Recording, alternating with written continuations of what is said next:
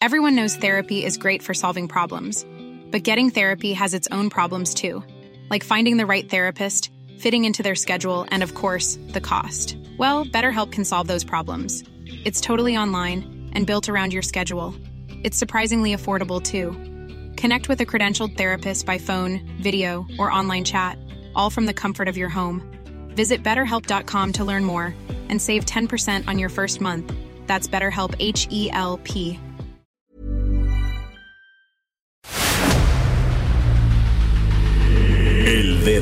en la llaga. Había una vez un mundo en el que nadie creía. Un país de historias inexplicables. Una nación con personajes asombrosos. Santo Tomás tenía razón. Hay que ver para creer. El México increíble, las verdades que duelen, la voz de los que callan, el dedo en la llaga. Infórmate, diviértete, enójate y vuelve a empezar. El Heraldo Radio presenta El Dedo en la Llaga con Adriana Delgado. La deuda pública baja. La deuda pública se redujo a 47.7% y el déficit fue menor de 101.7 mil millones de pesos respecto a lo programado y en 27.4% real respecto al 2020. Suben 43% los tarjetazos. Entre enero y mayo, mexicanos recuperan la confianza para gastar, pero se les está pasando la manita. El crédito al consumo avanzó en tanto que la captación disminuyó.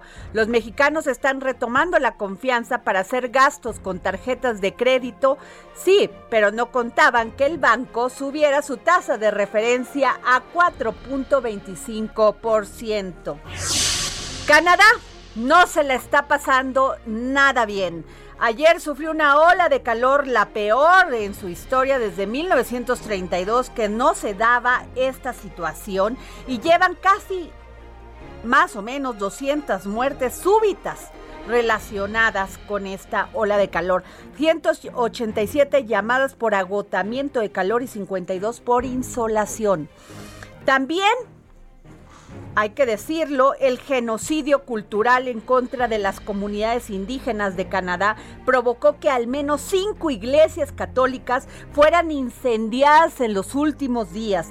El incidente más reciente se dio este miércoles en una en la iglesia de Edmonton, en Morrisville, donde los residentes pudieron observar que uno de sus centros históricos y religiosos fue consumido por las llamas. Recordemos que el pasado 29 de mayo las autoridades encontraron los restos de 215 niños, algunos de ellos apenas de 3 años, enterrados en el lugar donde se encontraba el mayor internado católico para indígenas en Canadá. Hallaron de 700 se sumaron ahora a 182 tumbas que fueron encontradas en otras en otra iglesia. Con esto ya van más de 1100 niños encontrados. Híjole, el internado Fíjense, miles de niños indígenas fueron víctimas de abuso emocional, físico y sexual en estas residencias escolares. Fueron mal alimentados, avergonzados y golpeados por hablar sus lenguas y despojados de su cultura, tradiciones e identidad afirmó en un comunicado el jefe de la Federación de Naciones Indias Soberanas, Bobby Cameron. El primer ministro Justin Trudeau dijo en una rueda de prensa que los horribles descubrimientos de tumbas sin nombres han obligado a los canadienses a reflexionar sobre las injusticias históricas y continuas que han enfrentado los pueblos indígenas. Trudeau instó a todos a participar en la reconciliación a la vez que denunciaba el vandalismo y el incendio de las iglesias en todo el país. Dijo, la destrucción de lugares de culto no es aceptable y debe detenerse. ¿Y qué les digo? Pues la iglesia sigue en silencio. Así es. La iglesia católica. El Papa no ha dicho nada. Nada. Qué terrible. Bueno, pero así como les estaba diciendo las buenas noticias, y esto se los quise este, leer en este teaser, porque no solamente pasa en Canadá, ¿eh? Si, ha, si hay historia de etnicidios, es México, ¿eh? Nada más recordar lo de los indígenas yaquis, que los, los obligó Porfirio Díaz a caminar, a, a atravesar toda la República Mexicana para a más de 15 mil indígenas yaquis para trabajar en las haciendas enequeras en Yucatán. Así es. Así que hay que pedir perdón. En fin, pero tenemos aquí a Samuel Prieto. Samuel, ¿cómo estás? Hola, qué gusto saludarte. Gracias por la invitación. Oye, Samuel, a ver, yo siempre tengo fe y esperanza. La deuda pública, según Gabriel Llorio, subsecretario de Hacienda, se redujo a un 47.7% y el déficit fue menor en un 101.7 mil millones de pesos. Pero te vi la cara como de que no me la creíste o no sé, o no te gustó. No, de hecho es una muy buena, eh, es un muy buen anuncio de, macroeconomía. Eh, sin embargo, hay que dimensionarlo. A ver, eh, el hecho de que la deuda pública mexicana se haya reducido a 47.7% no solo es muy bueno, es impresionante. Y un poco te recapitulo lo que había estado pasando. Cuando empezó el encierro de la pandemia en por ahí de marzo, abril del año pasado, la deuda estaba en 52.3% del PIB. ¿Por qué se, por qué se, por qué se mide así una deuda? Bueno, no es lo mismo que Estados Unidos deba un millón de dólares a que los deba, no sé, Nicaragua, ¿no? Este, e, el impacto es diferente. Por eso es que una deuda se mide en función del tamaño de la economía del país que lo debe, es decir, el Producto Interno Bruto. Entonces, empieza, empieza la pandemia y nosotros andábamos en deuda por ahí del 52.3 cayó nuestra economía, recordarás, un 8 y tantos por ciento, y entonces nuestra deuda terminó el 2020 en 60.2 por ciento del PIB. ¿Por qué? Pues porque nuestro PIB se hizo chiquito, entonces nuestra deuda con respecto a él se hizo grandota.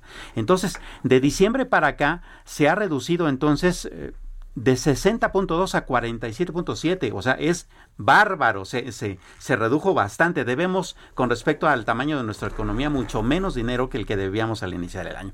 Suena perfecto, ¿no? Y también suena perfecto porque además se recaudó bastante más dinero de que se esperaba.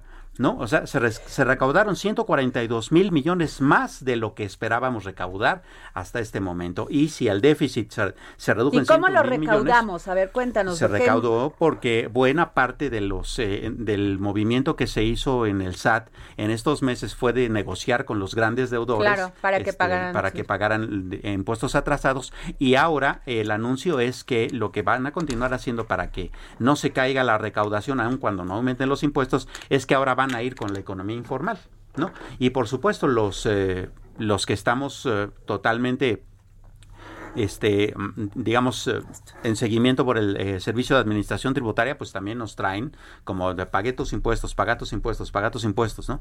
Entonces, eh, se ha logrado, se ha logrado esta meta, pero de todo este dinero de más, bueno, no de más, sino que se, que se ah, recaudó de más con respecto a lo que se esperaba, se utilizó justamente en pagar esa deuda y en reducir el déficit. ¿Qué es el déficit? Es la diferencia entre lo que debes y lo que, y lo que, y lo que gastas, ¿no?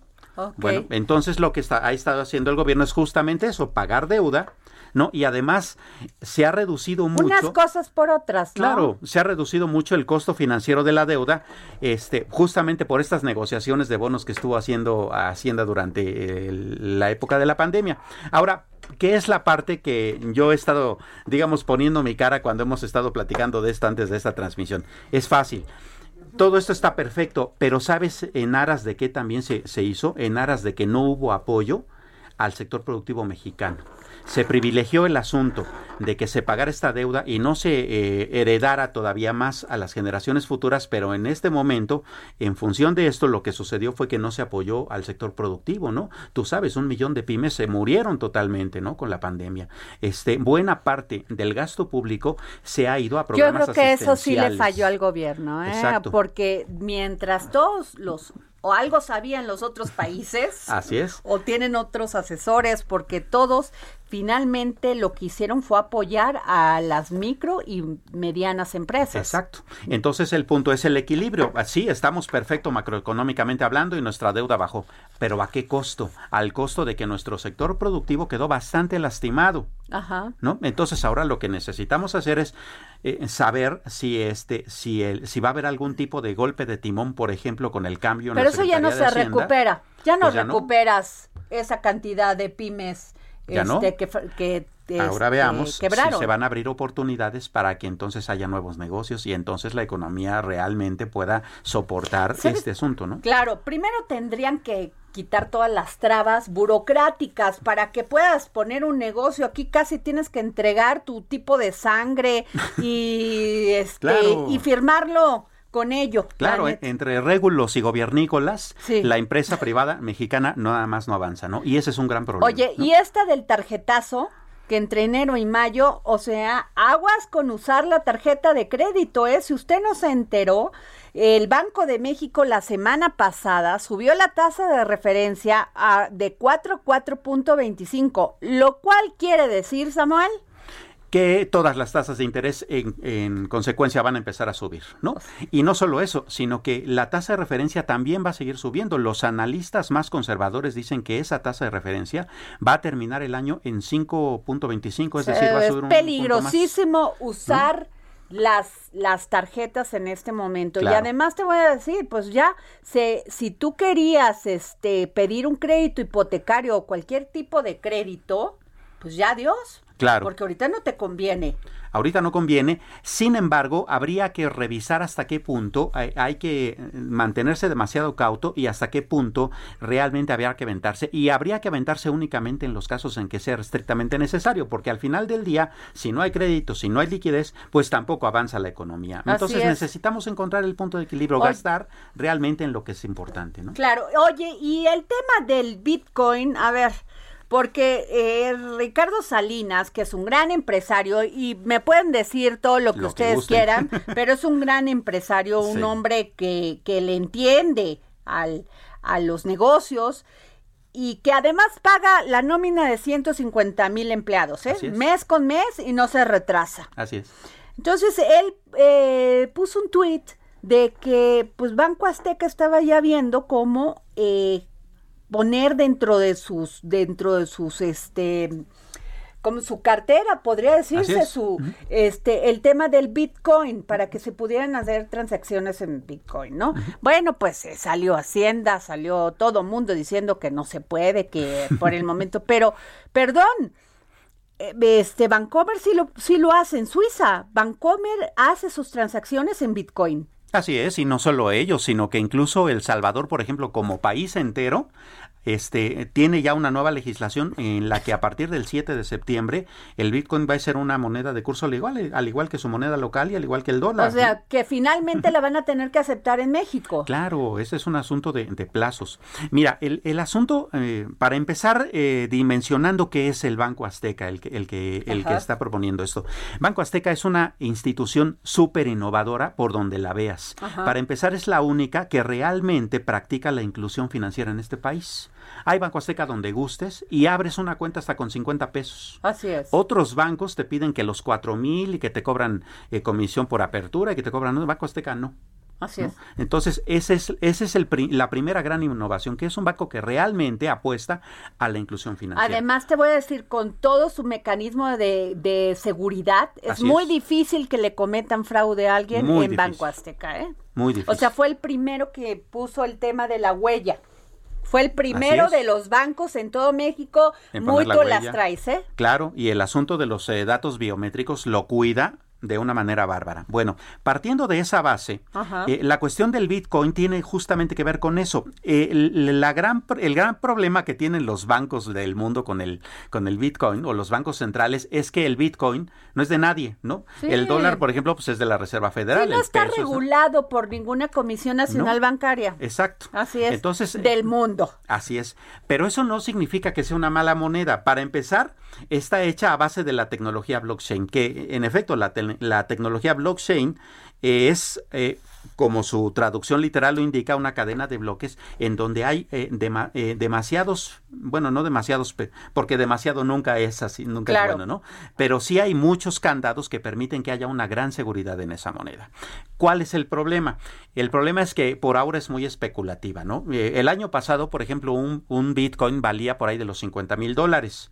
Hubo un tweet de Elon Musk, el, sí, este que podían pagar sus coches, sus autos Tesla en, con Bitcoins. Así es. Y de repente dejó de apostarle al Bitcoin y por ese simple hecho, el Bitcoin se redujo, redujo su valor en 20 mil dólares, ¿no? Y entonces todo el mundo se asustó, ¡ay! El Bitcoin ya, ya, ya se devaluó y no sé qué. Bueno, las previsiones son que si en este momento cuesta por ahí de los 30 mil, va a terminar este año ganando este tanto terreno que va a llegar por ahí de los 60 mil dólares. ¿no? En este momento en México, para ponértelo en plata, cuesta unos 627 mil pesos un Bitcoin, ¿no? Entonces, es una moneda sí que en efecto en este momento es muy especulativa, pero es una moneda que se rige mucho por el mercado. Claro, va a tener que entrar al mercado financiero, guste o no.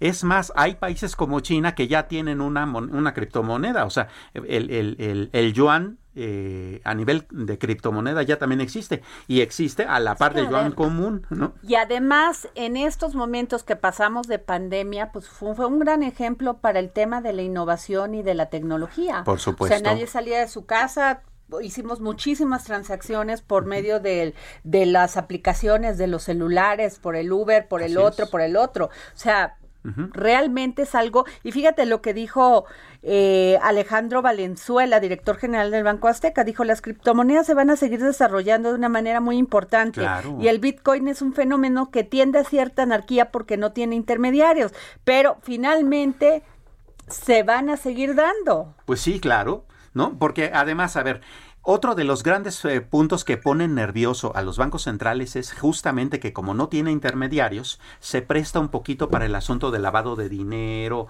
y de las transferencias ilícitas de recursos. Pero si es así, ¿por qué Bancomer lo tiene en Suiza?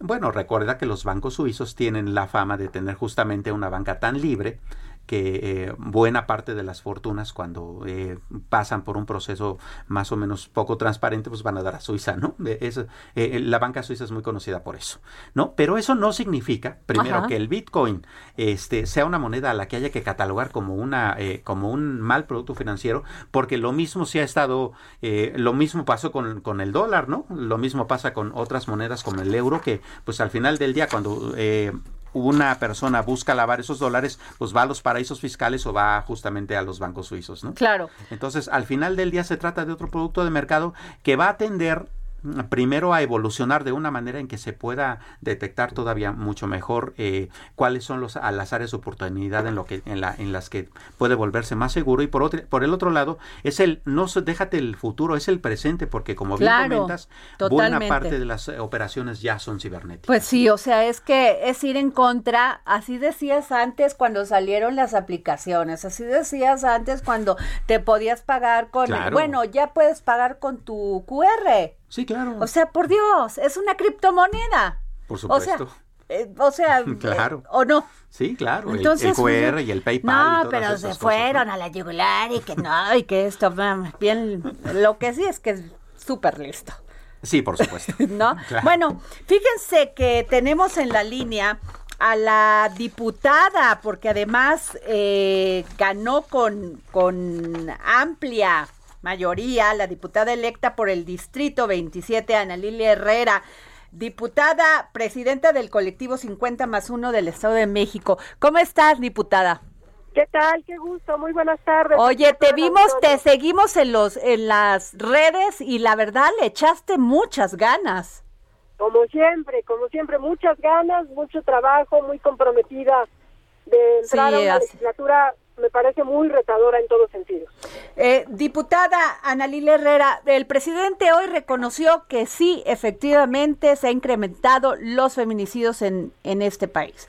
Y bueno, yo he escuchado los discursos de varias gobernadoras electas que de Morena, donde hablan del tema de género, pero siguen sin, o sea, sin tocar fondo sobre estos temas y los hemos hemos escuchado discursos que son muy ambivalentes, a veces hasta superficiales, porque nadie habla del tema de la educación y del respeto, pero incluyéndolo ya en las en, en la educación de los niños en las escuelas ya como un tema de política de educación. Y luego tampoco hablan de, aunque hay una reforma al Poder Judicial, tampoco hablan de que los ministerios públicos no tienen perspectiva de género.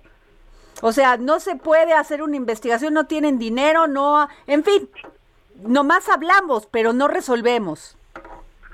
Sin lugar a dudas, mira, yo creo que no nos puede bastar que el gobierno federal por fin eh, reconozca lo que está ocurriendo en la realidad porque esos tres años han sido tres años de retrocesos muy graves en torno a los derechos de las mujeres. De por sí eran insuficientes los recursos, de por sí eran pocos los avances y lo que es más grave es que en esta que está terminando, que fue la primera legislatura de la paridad, la primera vez que la mitad de los integrantes de la Cámara de Diputados éramos mujeres o somos mujeres, pues la mayoría legislativa, los hombres, las mujeres de Morena, del PES, del PT, del Partido Verde, aprobaron eh, retrocesos tan graves como quitar recursos a las o desaparecer las estancias infantiles, desaparecer las escuelas de tiempo completo, que esto impacta sin duda en la calidad de vida no solo de la niñez, sino también de las mujeres que son madres trabajadoras, que son madres solteras, eh, estamos viendo cómo desaparecen los recursos para las alertas de género, que son recursos para la prevención de la violencia, viendo cómo se, se regatean y se quitan incluso los recursos a los refugios para mujeres víctimas de la violencia y sus familias. Este tema que mencionas, Adriana, que es tan relevante en la educación, pues aprobamos una reforma educativa que en, en la Constitución establece educar para la igualdad de género, pero este año que está corriendo en el presupuesto, esta mayoría de Morena y sus aliados quitaron el 90% de los recursos para la capacitación de las maestras y los maestros, algo nunca antes visto. Qué barbaridad. Pues sin duda, y, y, qué vas a hacer tú, este, Ana Lilia? Porque finalmente hay que seguir empujando y empujando fuerte. Sin lugar a dudas. Mira, pues esta será la segunda legislatura de la paridad y creo que un debemos entender las mujeres que hemos sido electas es que presencia debe significar congruencia. Para mí es un tema fundamental recuperar todos esos apoyos. Tú sabes que no se recuperó la mayoría simple, que es la que permite aprobar el paquete económico del país, no solamente eh, los el, presupuesto, sino también los impuestos, que ahí traemos un tema pendiente que es quitar el IVA a todos los productos de gestión menstrual, porque esto es una ayuda para garantizar el derecho a la salud y las mujeres más pobres ni siquiera pueden comprar toallas femeninas. Entonces, bueno, creo que hay una enorme agenda, está en el Senado esta homologación del tipo penal de feminicidio, que es muy importante. Y este y bueno, pues hay hay muchísimos temas que atender. Yo sobre todo diría es vergonzoso que esta mayoría haya establecido un sistema nacional de cuidados en la, en la Constitución que dice en las letras chiquitas, en un transitorio, que no habrá un peso adicional para ellos. Sin recursos no hay manera de respaldar las causas de las mujeres, todo lo demás es demagogia. Híjole, pues este, la verdad tenemos mucha fe y esperanza que vas a estar este tú este diputada Ana Lilia porque finalmente pues sí necesitamos seguir empujando esta esta agenda de género. Ana Lilia Herrera. Gracias Adriana. Pues ahí vamos a estar dando la batalla como lo hemos hecho en esta legislatura y con mucha esperanza también de que este bloque opositor de Va por México por el cual competí también con mucho orgullo pues nos vamos a mantener unidos en torno a causas muy concretas no solamente como lo ha dicho Rubén Moreira, nuestro coordinador en la próxima legislatura, no queremos solamente ser un dique para contener las ocurrencias, queremos ser una oposición positiva, propositiva, que impulse una agenda social real y tangible. Muchas gracias, diputada Ana Lilia Al contrario, gracias. Muchas gracias. Nos vamos a un corte, regresamos aquí al dedo en la llaga. Yo soy Adriana Delgado y los espero, no se vayan.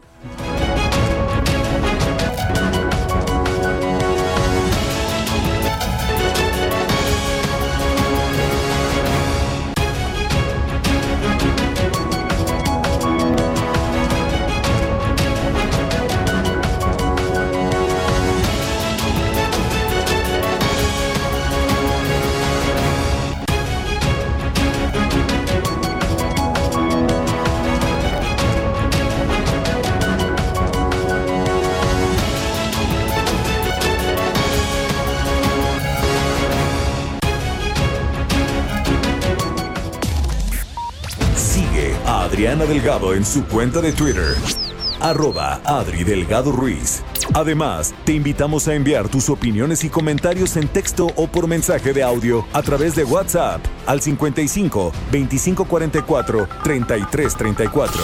Y si quieres escuchar El Dedo en la Llaga de El Heraldo Radio, en cualquier momento y donde quiera que te encuentres, descarga el podcast disponible en Spotify y iTunes. A Adriana Delgado en su cuenta de Twitter en arroba Adri Delgado Ruiz. Y envíanos tus comentarios vía WhatsApp al 55 25 44 33 34 o 55 25 02 21 04. Amigos del Heraldo Radio, qué gusto saludarlos. Les platico que esta temporada de vacaciones, JLN Labs y Aeroméxico cuidan a todos los viajeros con una alianza especial y ofrecen un precio preferencial a los pasajeros de Aeroméxico y Delta Airlines en pruebas COVID-19. Pueden hacer su prueba PCR desde 1,699 pesos y la de antígenos desde 450 pesos en menos de 8 horas. Agenda tu cita a domicilio. Manda un WhatsApp al 5530 260609 o si prefieres, visita sus sucursales. Para más detalles, consulta www.jlnlabs.com.mx diagonal Aeroméxico-medio ESP.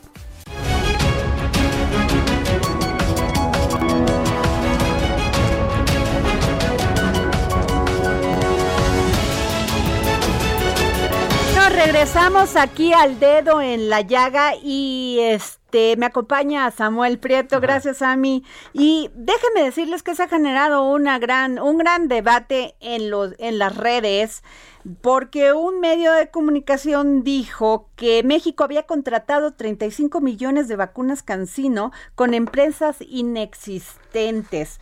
Obviamente, pues la empresa que, que este, que a la que se aludió dijo que no es cierto, pero tenemos en la línea para que nos explique más ampliamente el doctor Daniel Millán Valencia, jefe de la oficina de la Secretaría de Relaciones Exteriores. Doctor, ¿cómo está? Hola Adriana, me da mucho gusto saludarte Igualmente, a, a Samuel y a todos los que nos escuchan. Gracias, doctor. Pues se generó este debate en las redes y pues también este yo creo que lo importante es constatar con las fuentes este oficiales, ¿no? Pues sí, mira, este con mucho gusto, yo creo que aquí lo importante para que sepa tu audiencia y para que sepas tú es que México tiene un programa muy serio y muy sólido para la adquisición de vacunas.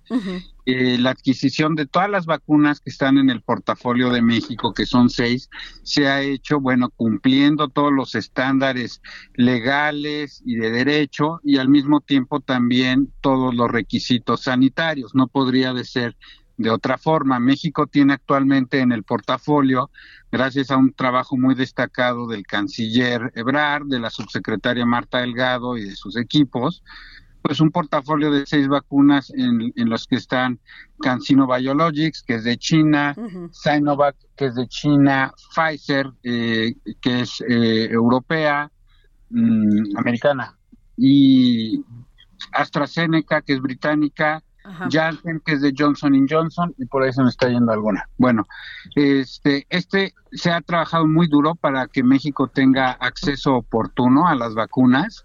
Es un trabajo que lleva más de un año. Del caso que refieres en particular, Cancino, pues mira, decirte que es una negociación que deriva de una conversación inicial que se estuvieron el presidente eh, Andrés Manuel López Obrador con su homólogo chino Xi Jinping y a raíz de eso, bueno, pues este los gobiernos de México y China vieron qué posibilidades había para que México adquiriera la vacuna de Cancino. Decirte que esta vacuna fue la que eligieron las autoridades de salud, que se abrió una mesa de, diálogo entre eh, la empresa china, eh, las autoridades de México, donde está Cancillería facilitando el espacio, la Secretaría de Hacienda para ver toda la parte de ah, finanzas y del pago y la Secretaría de Salud pues como autoridad sanitaria. Eh, aquí pues México firmó con Cancino un contrato por 35 millones de dosis de vacunas. Afortunadamente ya han llegado alrededor de 5 millones. Aquí lo, eh, quien no lo sepa de tu auditorio, pues recordar que esta vacuna llega a granel a México, digamos, llega en la materia prima, aquí en un laboratorio que se llama Drugmex, que está en Querétaro, un, un, laboratorio que cumple con todos los estándares de salud, pues ahí se hace el producto final, el fill and finish que le llaman, o el envasado, formulado y envasado. Entonces, no es un, fue un proceso como el de todas las vacunas apegado a derecho, fue un proceso legal, y por ahí cuestionaban que había una empresa que no estaba registrada. Sí, entonces no tiene ninguna razón de ser, porque si eh, viene a granel y la envasan en esta, esta empresa en, en Querétaro, pues no entiendo de dónde sacaron esto. Lo que pasa, este, Adriana, es que ah, el contrato lo firma, lo firmó México, el gobierno de México, lo firmó la empresa china, pero la empresa china, a diferencia de las farmacéuticas occidentales, no tenía una representación en México, eh, a diferencia de AstraZeneca o de Pfizer o de, o de Johnson. no tienen oficinas, vaya. No, tenía, no tenían oficinas, entonces ellos dijeron, bueno, nosotros queremos que nuestro representante en México y en América Latina sea esta empresa Latam Pharma, que es de socios suizos. Pero finalmente, pues, este, pues ellos los quisieron incorporar como sus representantes, pero Cancino tiene la obligación con, con el Estado mexicano y, hasta ahorita pues ha cumplido muy bien y afortunadamente esas, te digo que son alrededor de 5 millones de vacunas, pues ya están en los brazos de los mexicanos. Son además vacunas de una sola dosis.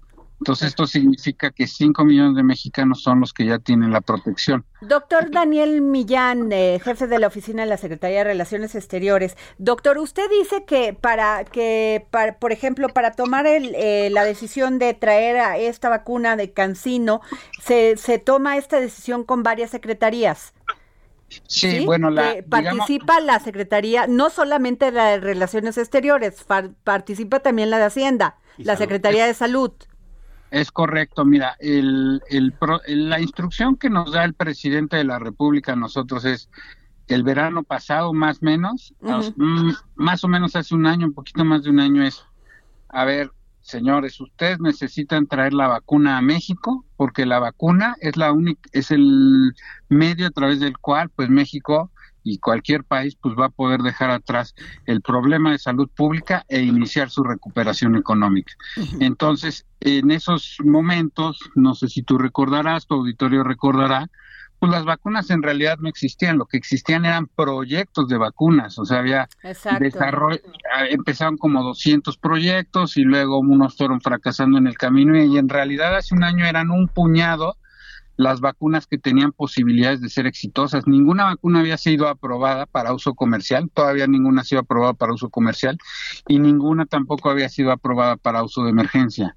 Entonces, el trabajo eh, de la Secretaría de Relaciones Exteriores fue hablar con los gobiernos, hablar con las farmacéuticas y llevar un portafolio de opciones a la Secretaría de Salud y a COFEPRIS a ver, señores, tenemos estas opciones, esta empresa tiene este tipo de vacuna, entre la cual... Entonces, este Pfizer, por ejemplo, pues era muy buena vacuna, entonces se buscó el contrato con ellos. Moderna también era era eh, prometedora, pero en los tiempos de entrega, pues no eran los que México necesitaba. Eh, la vacuna eh, china tenían ellos tres opciones, creo que eran Sinopharm, Sinovac y CanSino y la Secretaría de Salud dijo, esta es la que más nos conviene, Cancino. Entonces, así se fue armando el portafolio y Cancillería abriendo los espacios, poniendo la mesa de negociación, Salud diciendo, este, para el plan de vacunación me sirve esta, que me mandan esta otra, y Hacienda, bueno, viendo toda la legalidad de, de los pagos, de la parte financiera, de las transferencias, eh, y fue un trabajo, pues sí, de conjunto. Eh, evidentemente, pues en todos los países quisiéramos ya tener a toda la población vacunada, pero yo creo que hay que ver el vaso medio lleno. Mira, Este, ahorita estaba viendo ayer que 35% de la, de la población mayor de 18 años ya está vacunada. Eh, México es uno de los 10, 12 países que más dosis ha puesto. Eh, empezamos a vacunar al mismo tiempo que los países desarrollados y pues ha sido un esfuerzo, un esfuerzo del Estado mexicano este, los gobiernos de los estados pues, también apoyando para la parte ya de la, de, la vacunación, de los sitios de vacunación. Y pues ahí vamos, Adriana. y, gracias a este esfuerzo, pues vamos a poder salir adelante. Los, las defunciones han bajado, eh, los contagios siguen, pero bueno, se irán reduciendo y, y va a ser ya cuando estamos todos vacunados, pues el medio en el que todos los mexicanos vamos a salir adelante, ¿no? de lo sanitario y de lo económico. Me queda claro el papel de la Secretaría de Relaciones Exteriores. Se le encargó comprar las vacunas ante este tema de la emergencia y eso fue lo salió, bebió con los gobiernos, eh, negoció con los gobiernos y ahí están las vacunas que tenemos en este momento. Samuel, ¿quieres preguntar algo? Pues solamente el detalle de este señor, eh, señor eh, jefe, de eh, jefe, de la oficina de la Secretaría de Relaciones, buenas tardes. Este, preguntarle si se acreditó realmente, digamos para, para terminar con la tranquilidad de este asunto, de redondearla, si se acreditó que existiera realmente la TAM Pharma este, y si tiene una personalidad jurídica real. Sí, es correcto, está plenamente acreditada y te digo, y el contrato no solo con la Tanfarma, sino con Cancino. Ok. Pues muchas gracias, doctor Daniel Millán Valencia, jefe de la oficina de la Secretaría de Relaciones Exteriores. Gracias por tomarnos la llamada para el dedo. No, al contrario. Muchas el placer, gracias. el placer es mío. Gracias. Gracias, doctor. Bueno, pues este, ahí está. Es que también este hay mucho sensacionalismo también, eso es cierto. Por eso se enoja el presidente, oigan. Oigan, pero bueno, eh, fíjate que anunció el presidente la semana pasada que andaba de gira por Baja California que iban a este a, a regular a los autos chocolates de esta zona. ¿Qué cosa? Otra vez. Otra vez. Ya sabes que ese fue un gran debate hace unos años, ¿no? Claro. Pero eh, yo le pedí a Guillermo Rosales, director general adjunto de la Asociación Mexicana de Distribuidores de Automotores, AMDA, que nos tomara la llamada para que nos diga qué piensa de esto, Samuel. Excelente. Guillermo, buenas tardes. Adriana, muy buenas tardes. Un placer saludarte. Muchas gracias por la oportunidad de conversar esta tarde Igualmente, Samuel, muy buenas tardes. Oye, Guillermo, pues uno de las de los sectores que se vieron más más este colapsados durante esta pandemia sin duda, pues la de los la de los este automotores, ¿no? Así es, Adriana, y es un eh, caso importante que impacta al resto de la economía del país en virtud eh, de la contribución que tiene la industria automotriz a eh, la economía mexicana. Únicamente citar que eh, contribuimos en la primera línea, hablando de la producción de autopartes, el ensamble de vehículos y la distribución de automotores, con un millón, un millón de, empleos directos. Y somos el principal generador de divisas para, para el país, divisas eh, netas el año pasado más de 80 mil millones de dólares y eh, el efecto de la pandemia pues ha sido muy fuerte. En el 2020 la venta de vehículos ligeros, estos, esto es autos y camionetas, cayó 28% y eh, la de camiones pesados y autobuses cayó 36%. por ciento. Y ese es el contexto en el que el presidente Andrés Manuel López Obrador ha tomado una eh, decisión que todavía eh, tenemos esperanza eh, que pueda reconsiderar de regularizar el contrabando de vehículos.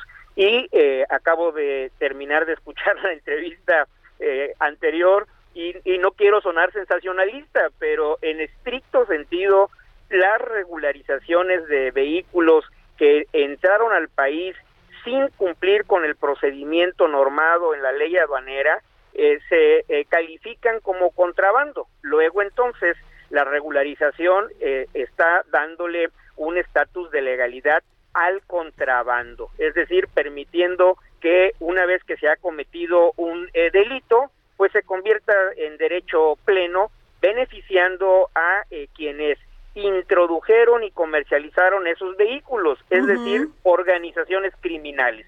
Así con es. el argumento de eh, querer beneficiar a los que poseen esos vehículos, que concediendo que pudieran haber caído en la buena fe o en la necesidad, nada justifica beneficiar organizaciones criminales a través de la legalización del contrabando, Adriana. Sí, no, bueno, y el, es que el 60% de los delitos cometidos en la frontera están relacionados con los autos llamados chocolate.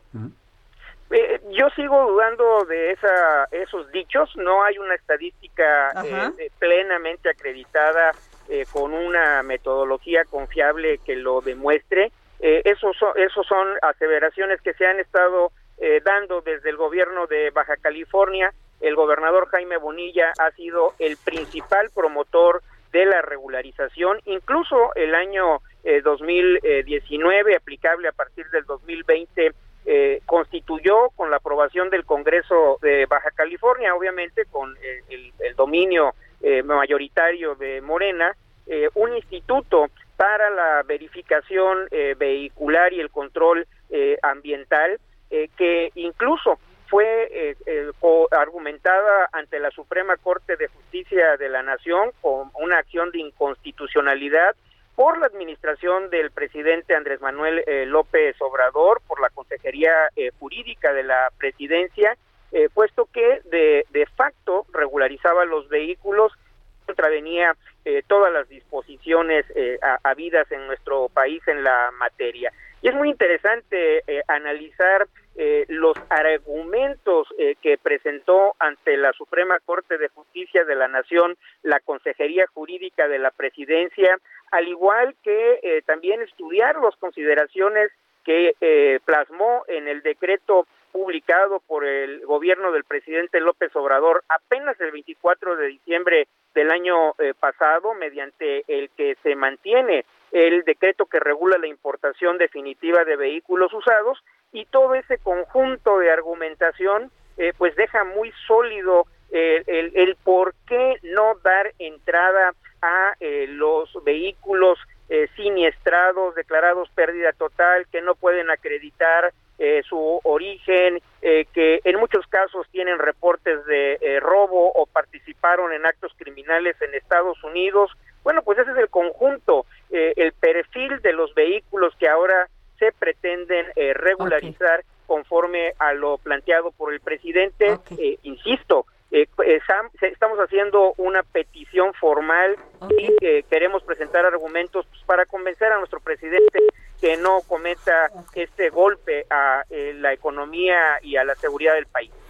Don Guillermo, buenas tardes. Eh, este asunto es eh, como que cíclico, cada determinada cantidad de meses o años eh, estamos discutiéndolo, ¿no? Y empezó, si recuerdo bien, con el asunto de que los migrantes llegaban, hacían su permiso de importación temporal, pero dejaban aquí el coche, ¿no? Y entonces este, se fueron acumulando y ahora ya estamos en un nivel de traída de, de, lotes completos de esta clase de vehículos a través de mafias organizadas. El punto es, ¿qué tendría que pasar para que dejáramos de estar cada cierto tiempo discutiendo esto y se detuviera esa importación? Bueno, hay eh, acciones que se tienen que eh, realizar y que han sido abandonadas eh, por muchos gobernantes. Eh, y eh, en primer término eh, contar con un transporte público seguro, eficiente, confiable y puesto que el, el, derecho a la movilidad en ningún país del mundo está sustentado en el automóvil privado, ni siquiera en Estados Unidos que es digamos que el país por antonomasia donde se le tiene culto al automóvil. Y eh, esta es la argumentación, eh, darle a la gente que no puede comprar un automóvil eh, con la debida acreditación esas oportunidades de movilidad. Y esto es una decisión equivocada, el permitir que nos convertamos en un basurero automotriz de Estados Unidos. Y por otro lado, está también muy claro que hay connivencia e intereses económicos y políticos de los gobernadores y de los alcaldes han permitido la introducción y la comercialización de los vehículos de contrabando. No estamos hablando de un problema generalizado en todo el país, es un eh, problema focalizado en, en, la zona fronteriza y en algunos puntos, eh, por ejemplo, de Tamaulipas, Chihuahua y Guanajuato, por la laxitud con la que han actuado eh, las autoridades locales, eh, permitiendo la proliferación de los vehículos ilegales y cuando ya hay una presencia sensible de los mismos, pues se argumenta que se ha convertido en una problemática social que merece la atención y la regularización del gobierno. Y es un círculo vicioso, como bien lo señalas, y, eso tiene que eh, darse por terminado. Pues muchas gracias, Guillermo Rosales. Te valoramos mucho que nos hayas tomado la llamada para el dedo en la llaga y nos hayas aclarado esto. Muchas gracias, Adriana. Muchas gracias, eh, Samuel. Que pasen muy buenas tardes. Gracias, Guillermo. Y bueno, fíjense que ustedes, eh, me imagino, que estuvieron muy atentos al lanzamiento del satélite diseñado por el Instituto Politécnico mm. Nacional y la UNAM que se llama Emidex SS-2 nanosatélite. Tenemos en la línea al doctor Alberto Mendoza Bárcenas, investigador del Centro de Desarrollo Aeroespacial del Instituto Politécnico Nacional. Muy buenas tardes. Hola Adriana, ¿qué tal? Buenas tardes. Pues a ver si nos puede contar de este proyecto maravilloso, porque mm, aparte de este, pues estuve muy atenta de este lanzamiento que hicieron del satélite también.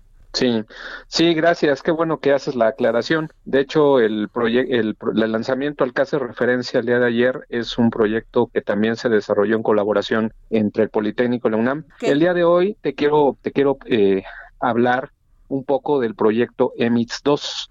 Este proyecto fue, de hecho, lanzado en colaboración con la NASA el pasado 9 de junio desde desde la base de Nuevo México en Estados Unidos.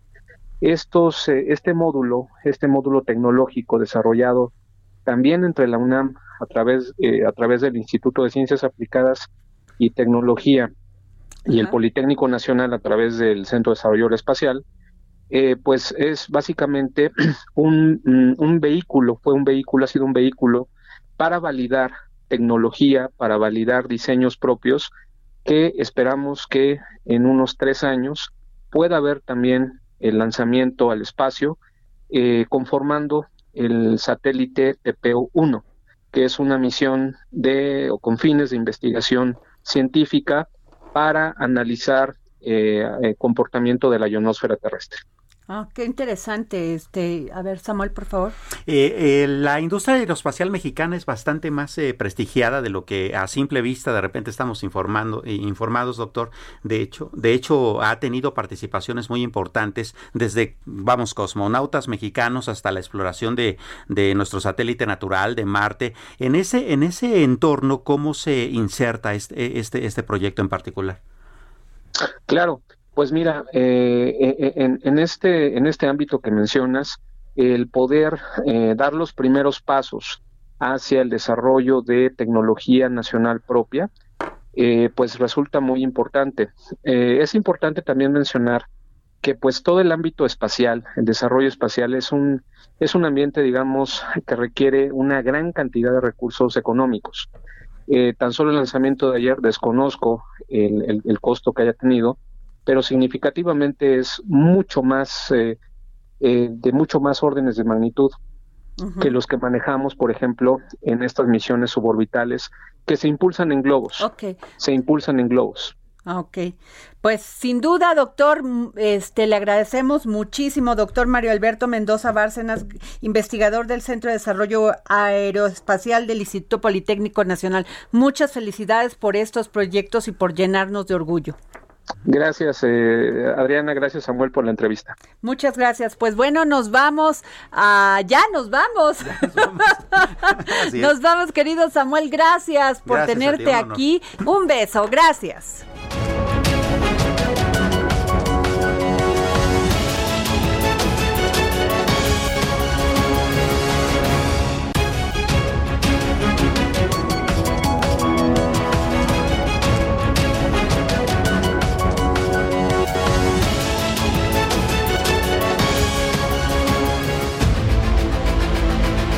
El Heraldo Radio presentó El Dedo en la Llaga con Adriana Delgado. Planning for your next trip?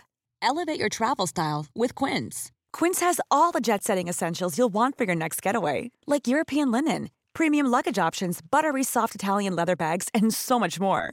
And is all priced at 50 to 80% less than similar brands. Plus, Quince only works with factories that use safe and ethical manufacturing practices.